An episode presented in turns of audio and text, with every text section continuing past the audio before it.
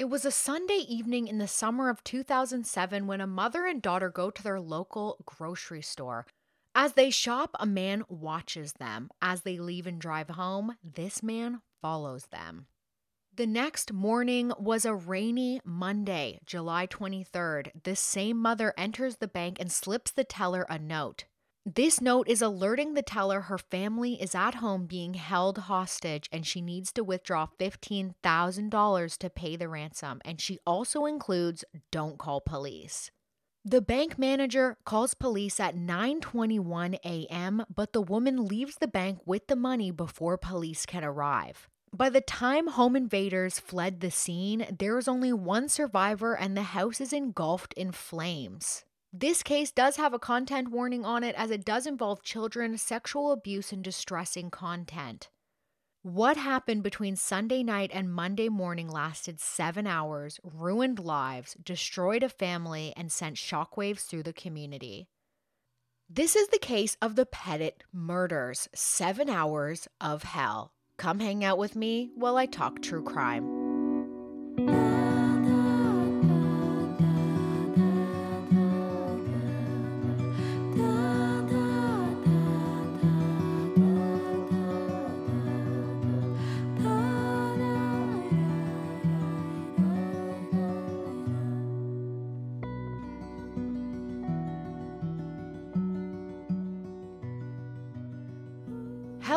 Welcome to Hell No, a true crime podcast with your host, Lauren Lucio.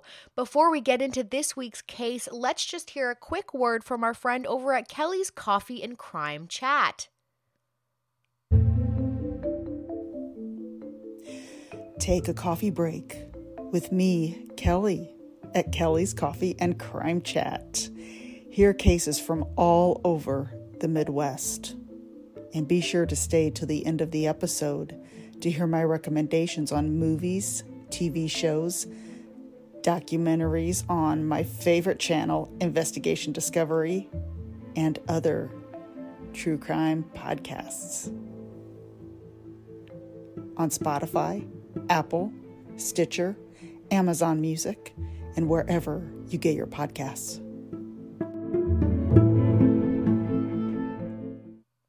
There you have it. If you like coffee and you like crime chat, head on over to Kelly's Coffee and Crime Chat. Thank you, Kelly. Let's get into this week's case, which again, I will just remind everyone about the content warning. In 2007, the Petit family was living in a big, beautiful home in Cheshire, Connecticut. William and Jennifer had worked very hard their entire lives for this beautiful life they had built. William was a doctor at his own medical practice, and Jennifer, a nurse who worked at a private boarding school. They had two daughters 11 year old Michaela and 17 year old Haley. Both their daughters were thriving. In fact, Haley was on her way to Dartmouth University and also wanted to become a doctor. Haley did amazing in both school and in sports. She also raised money for multiple sclerosis research as her mother Jennifer had been diagnosed with MS. 11 year old Michaela, she was following in her sister's footsteps. Both girls were very well rounded, smart, kind, and beautiful. July 22nd, 2007 was a Sunday. It was summertime in Connecticut, and the Petit family were going about their lives. That night, 11 year old Michaela was going to cook the family Sunday dinner. In order to do so, they needed to go grocery shopping to get some ingredients. Michaela and her mother, they arrive at the local grocery store around 7:30 p.m. Unbeknown to them, a man has been watching them since they got out of their car, and he continued to watch them as they walked up and down the aisles of the store. This man is 26 year old Joshua Komisarjevsky. Joshua was at the grocery store that night waiting to be paid by a contractor he did some work for when he spotted 11 year old Michaela and became obsessed. He couldn't stop watching her. When Jennifer and Michaela left the shop, Joshua followed them to their car. Joshua then followed them back to their home.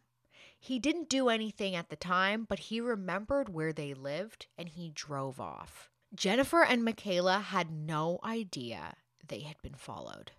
Joshua was no stranger to picking out houses to rob. He had been robbing homes since the age of 14. And in 2002, he was arrested for 18 home invasions. Joshua seemed to have an incredible memory for his actions. His lawyer said he could give exact details about all 18 robberies, including how many of each bill he got out of which wallet or purse and where he found them in every home. So he could say, Oh, from this home I robbed X amount of years ago, I got this many $10 notes, I got this many $20 notes. Like he could remember all of this stuff. Oh, I got this wallet out of this pair of pants that was in this bedroom. I got this money out of this purse that was in this bedroom that was this color. He eh, from years earlier, he could recall all of this. Joshua also told his lawyer something incredibly chilling. He said he liked to go room to room as the occupants slept and listen to them breathe. He enjoyed infringing on people's security. It was very clear that Joshua was a budding predator. The thought of anyone breaking into your home at night and standing beside you to listen to you breathe as you sleep is an incredibly chilling thought. And also, I see that as predatorial behavior, and it is for sure going to escalate. Now, I did find a bit about Joshua's childhood, and he himself grew up in the Cheshire area with parents who adopted him from a young age. He grew up in this affluent neighborhood, he was part of it. He lived on a 65 acre plot of land, and it sounds like the family who adopted him was quite well off. But there was a dark side to his childhood. When Joshua was a child, I believe around the age of six years old, it is believed he was sexually abused by an older boy who the family may have been fostering at the time. And as you can imagine, that is going to have a negative impact on Joshua's development. Then, as Joshua grew older, he was then accused of sexually abusing a younger girl, which I believe was his adopted sister. So there was something very sinister going on in this home. In 1995, he was committed to a psychiatric hospital, and it was clear he was suicidal and in really bad mental health shape. They recommended medication and therapy, which he was willing to try, but Joshua's adopted parents wouldn't allow him to get these things. Instead, they took him to a Christian center where he was essentially told to pray away those demons inside him. Eventually, he was excommunicated from this community for sneaking into his girlfriend's bedroom one night. In December of 2002, he was sentenced to nine years in prison and six years probation for 12 counts of burglary, which meant he shouldn't even have been out of prison in 2007, the night he followed the Petits home. When he was sentenced, the judge said that he is a calculated, cold blooded predator. And yet, five years later, he's free to roam the streets. Joshua was released on parole in April of 2007, just a couple months before the horrific crime he and a man named Steven committed. The parole board was supposed to receive all the details about Joshua's case, and even though it's the law, they never received such paperwork. This means the parole board had no idea that the judge had called Joshua a calculated, cold blooded predator. They did not know who they were dealing with. Once released on parole, Joshua met 42 year old Steven Hayes at a halfway house where they both attended AA meetings. Let's talk a little bit about Steven Hayes. By 2007, Steven Hayes had spent most of his life in prison for crimes such as burglary, drug possession, and forgery. His rap sheet was about 60 counts long by this time in his life. These two, Joshua and Steven, they seemed to get along well and became friends. That July, Steven was living with his mother and brother in a small one bedroom apartment. Things were not going so well for him, as I believe he was caught stealing from his mother and his mother had kicked him out. So he said his plan was to buy a bunch of drugs, rent a hotel room, and do them all in hopes that he dies. I believe he was using both crack cocaine and heroin. Steven did not die, though, and not knowing what to do once the drugs ran ran out, he went to an AA meeting where he met up with Joshua. He and Joshua started driving around trying to come up with ideas to make a lot of money very fast. And Joshua says, Hey, I followed a woman home earlier tonight and she lives in a very nice home, which I bet has a lot of cash in it. Joshua is pitching the idea to rob the place. Steven is on board with the idea and they come up with a plan. They wait until 3 a.m. to enter the home. Their plan was to tie up the residents, steal what they can, and leave harming nobody. But what actually happens is very different. They do wait until 3 a.m.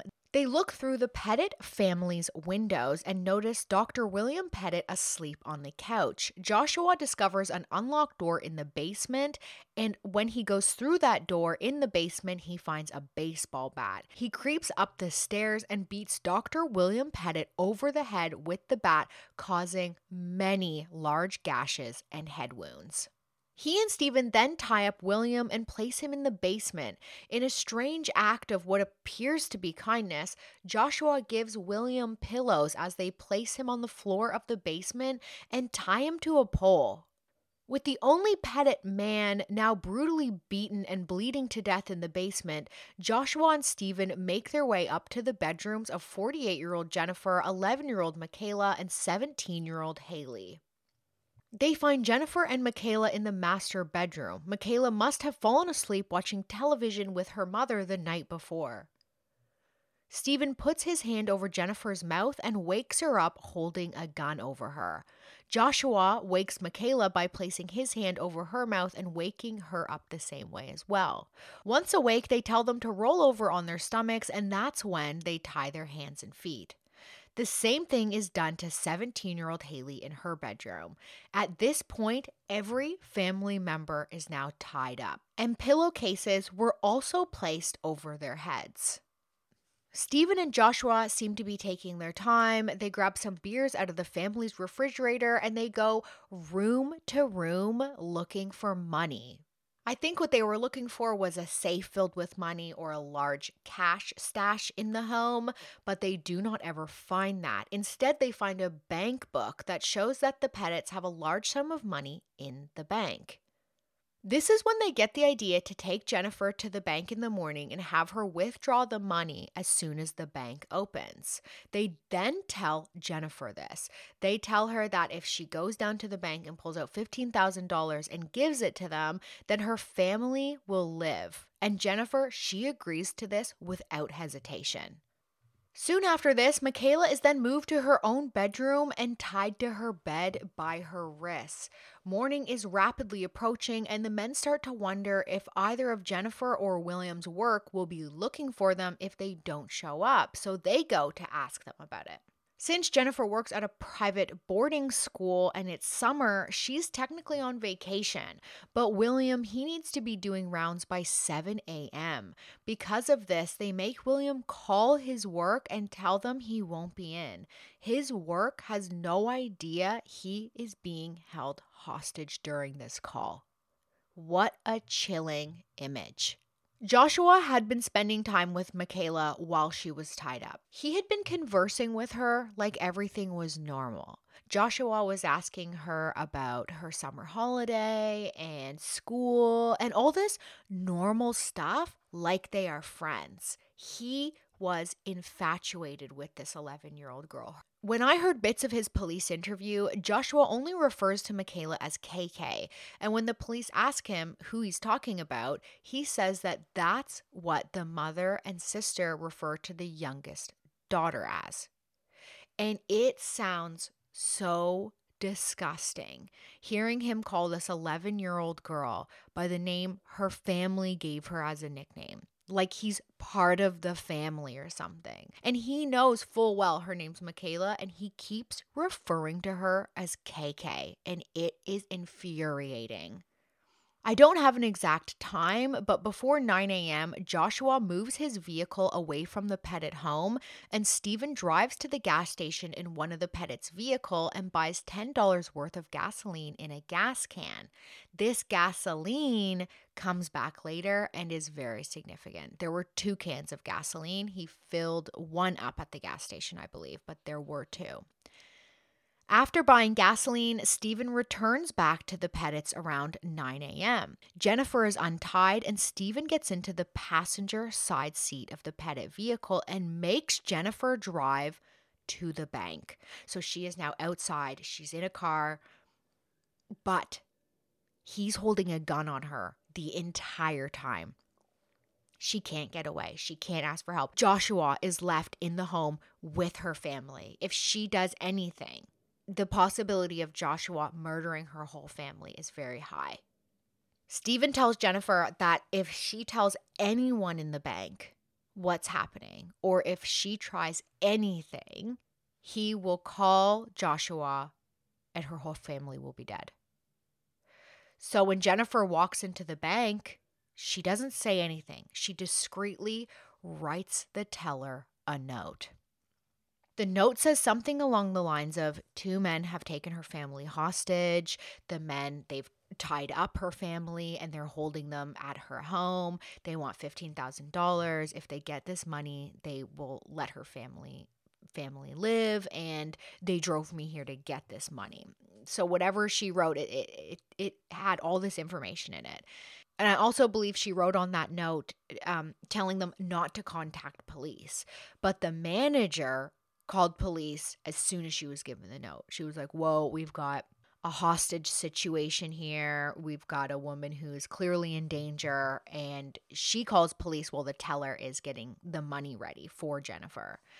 Jennifer, she gets the money from the teller and she exits the bank as the manager is on the phone with police. While Steven has forced Jennifer to go to the bank, Joshua, this entire time, is alone at the Petit home with the family. This is when he sexually assaults 11 year old Michaela. Police later discover pictures on Joshua's cell phone that give them an accurate timeline of the assault. Before the bank trip, he had been taking pictures of Michaela's legs and crotch area while she was fully clothed. When she was left alone and Steven left for the bank with Jennifer, that's when the images on his phone got very graphic and horrific. I will not be going into detail about the rape that followed, but I can assure you he is a depraved man who raped a child and documented it on his cell phone so he could relive the moment. At this time in 2007, Joshua, he did have a girlfriend and she did look much younger than what she was. This girl's dad suspected Joshua of being a pedophile and even told him so. Apparently, one day Joshua called up his girlfriend's father and was hinting at possibly asking his daughter to marry him. To which the girl's father responded, No, because I think you're a career criminal and a pedophile. To which Joshua responded, I'm sorry you feel that way.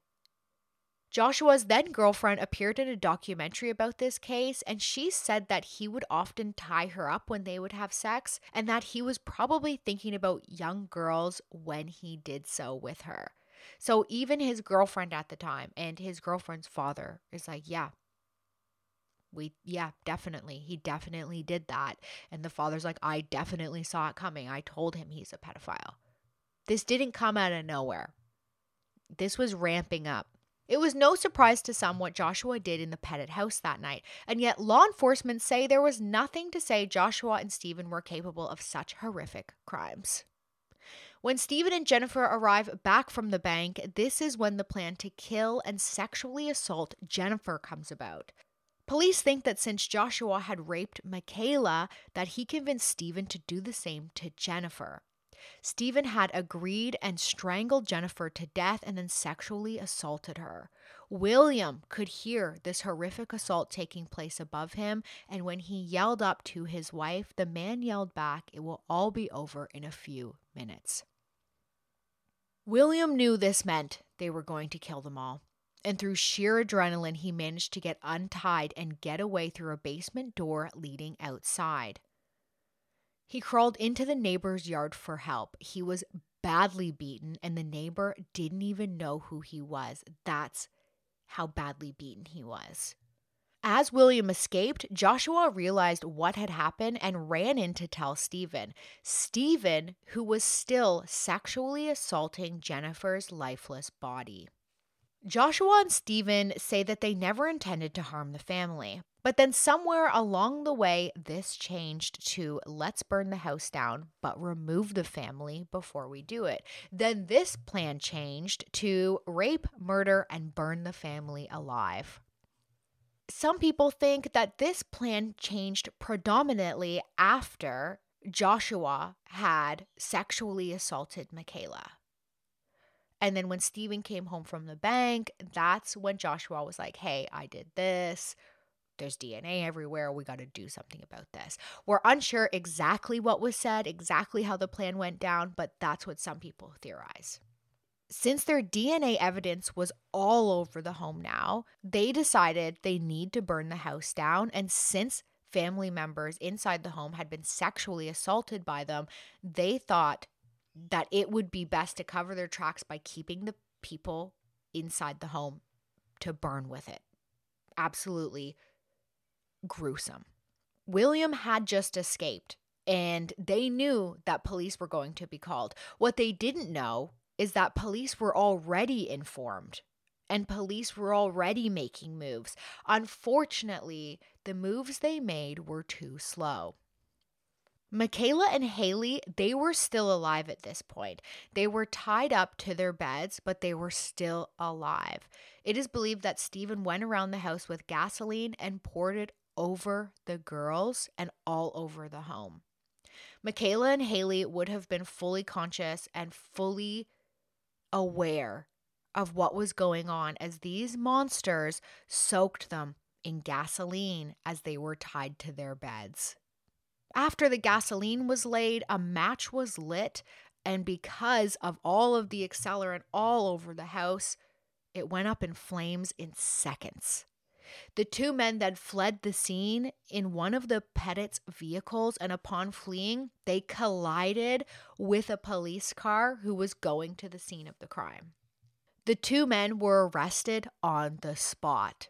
I saw pictures of this collision, and both front ends of the vehicles were completely smashed in. This was a, it looked like to be at a very high speed that they collided. Firefighters rushed to put out the fire, but it was too late to save Michaela and Haley, as both had died from smoke inhalation. Haley had managed to free herself and was found outside her bedroom door in the hallway, laying face down.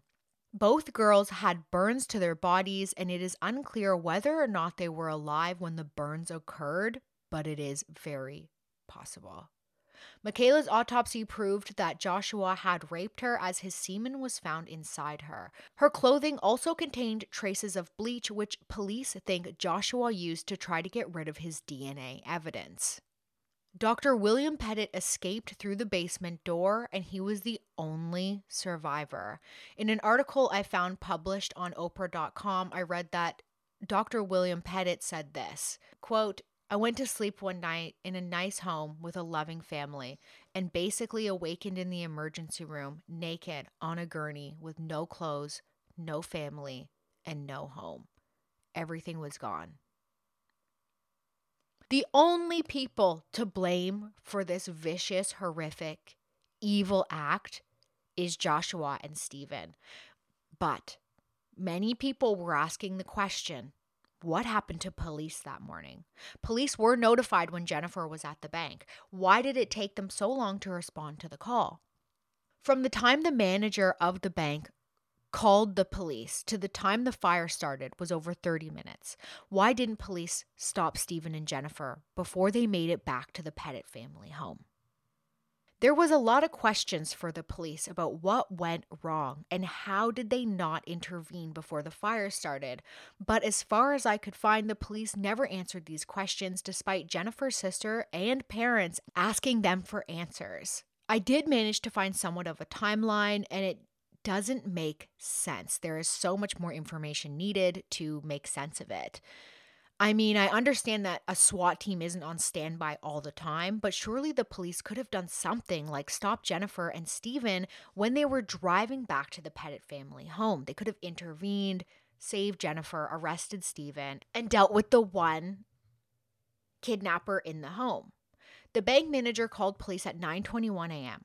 when Jennifer was just leaving the bank. Thomas Ullmann, who is Steven Hayes' defense attorney, he claims police were at the Petit home when Jennifer and Steven returned from the bank, if not, then at least seconds to minutes later.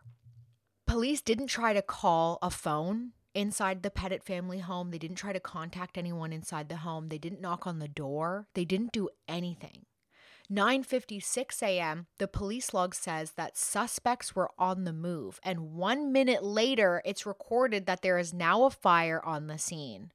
If police were on the scene when Jennifer and Steven returned back from the bank, then that would mean they were on site while she was murdered, while the two girls had gasoline poured over them, and while the fire was started. Jennifer's sister tells Investigate One that William said when he escaped out of the basement, he saw men on the property hiding behind trees, which was most likely the police securing the perimeter. Is it possible police didn't understand how urgent this situation was? If not, how could they not understand that after seeing a badly beaten William running for his life? In another documentary I watched on this case by Absolutely Criminal, it said that police arrived at 9:32 a.m. and a shift officer told them not to approach anyone. At that time, it is most likely that Jennifer was still alive. The gasoline may not have been poured over the girls, and for sure by that time the fire was definitely not lit. That was 24 minutes before the fire broke out. You can see why Jennifer's family is after a lot of answers from police about what happened or what's going on with their protocol because it seems like police were on the scene when everyone was still alive and by the time everything was sorted out there was only one survivor. What happened?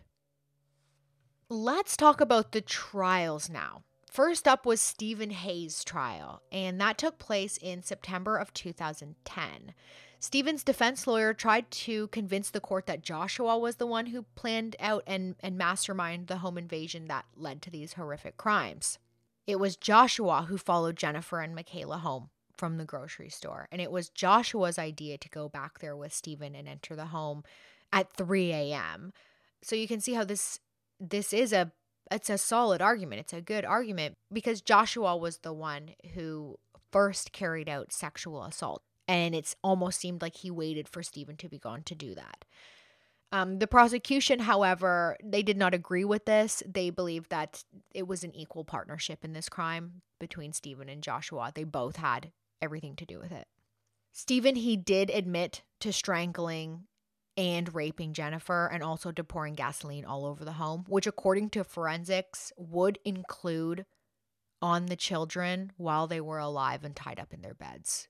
It is just unfucking fathomable that anyone could do that. That is the most horrific thing I think I have heard on this podcast. One month later, on October 5th, Steven Hayes was found guilty on six counts of capital murder, three counts of murder, four counts of first degree kidnapping, one count of first degree sexual assault, one count of first degree burglary, and one count of second degree assault. From October to December, there was much debate about if Steven should be sentenced to death or to life in prison. And by December 2nd, 2010, Steven Hayes was sentenced to death. Steven Hayes wanted to die.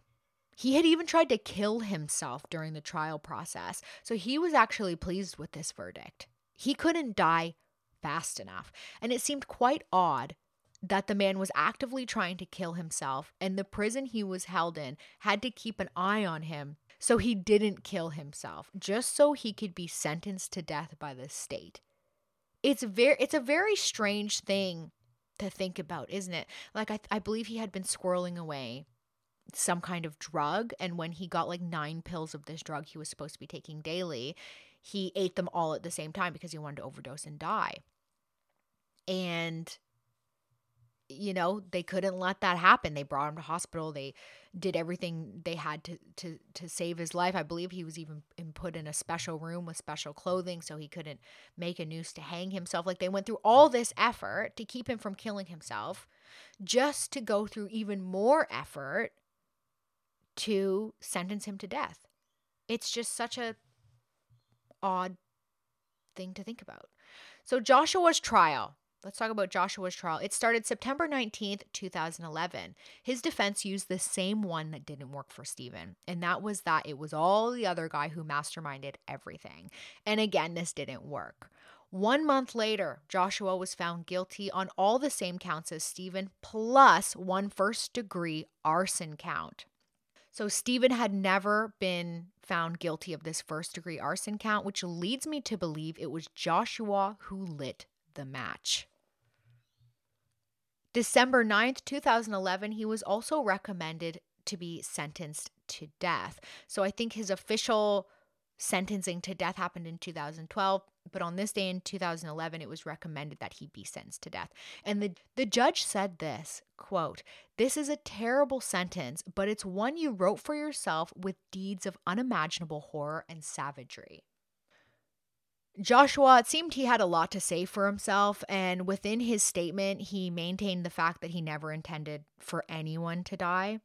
Uh, he also said that he will never find peace within, that his life will be a continuation of, of the hurt that he caused. And the clock is now ticking, and I owe a debt, and I cannot repay it. Yeah, that's that is correct, sir. You can never give back what you took ever. It's just, ugh. Then he came out with this gem of a line, which for some reason rubbed me the wrong way because it seems like he's trying to be poetic when he should just be apologizing profusely. He also said that forgiveness was not his to have and that he needed to forgive his worst enemy, which was himself. Ugh. That is, ugh. I cringed so hard when I heard that. Like, what are you talking about, man? Just, are you what is no, no, no, no. Just all the no, all the no to that. For both Joshua and Steven's trial, they both were offered to take a plea deal in exchange for life in prison, but the prosecutor wanted death, so that's why both of the trials uh, had to happen. The thing is though is that these trials cost around 7 million dollars for both.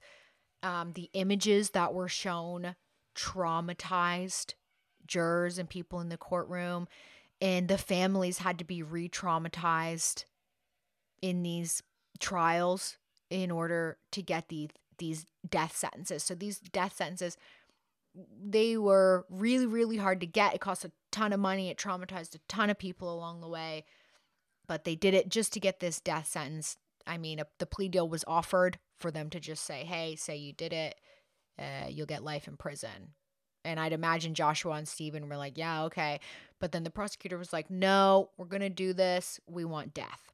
But before either of the men could be executed, the death sentence in their state was abolished. And in 2015, their death sentence were commuted to life sentences without the possibility of parole.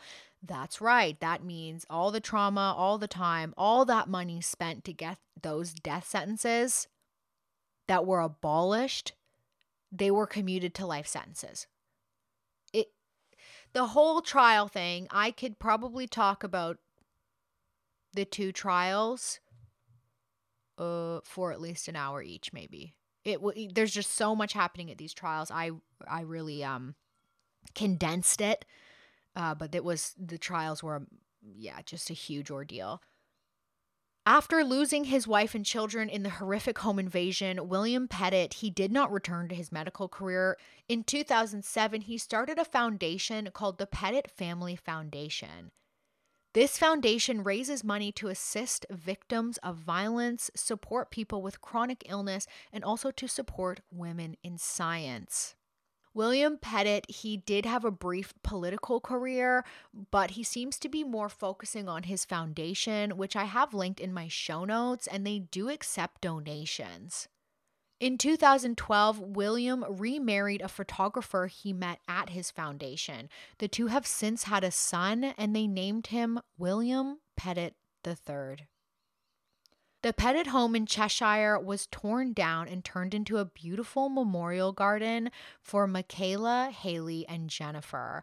You can look up the garden online and see just how gorgeous it is. There are many photos and videos available of this beautiful memorial.